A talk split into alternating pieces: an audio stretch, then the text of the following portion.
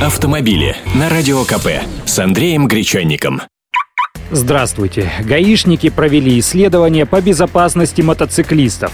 Они назвали это составлением портрета российского мотоциклиста, хотя приводят данные печальной статистики о погибших байкерах.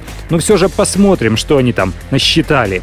Большинство погибших мотоциклистов составляют мужчины в 93% случаев в возрасте 22-38 лет. Это и есть группа риска. Чаще всего ДТП с мотоциклистами происходят в теплое время года, но рост смертности начинается уже в апреле, а снижается только к ноябрю. Пик же их смертности в России приходится на конец лета, начало осени, август и сентябрь. Самыми опасными днями являются суббота и воскресенье. 40% смертельных аварий с байкерами произошло именно в выходные.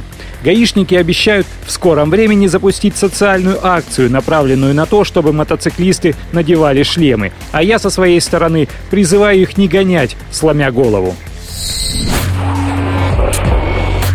Автомобили с Андреем Гречанником.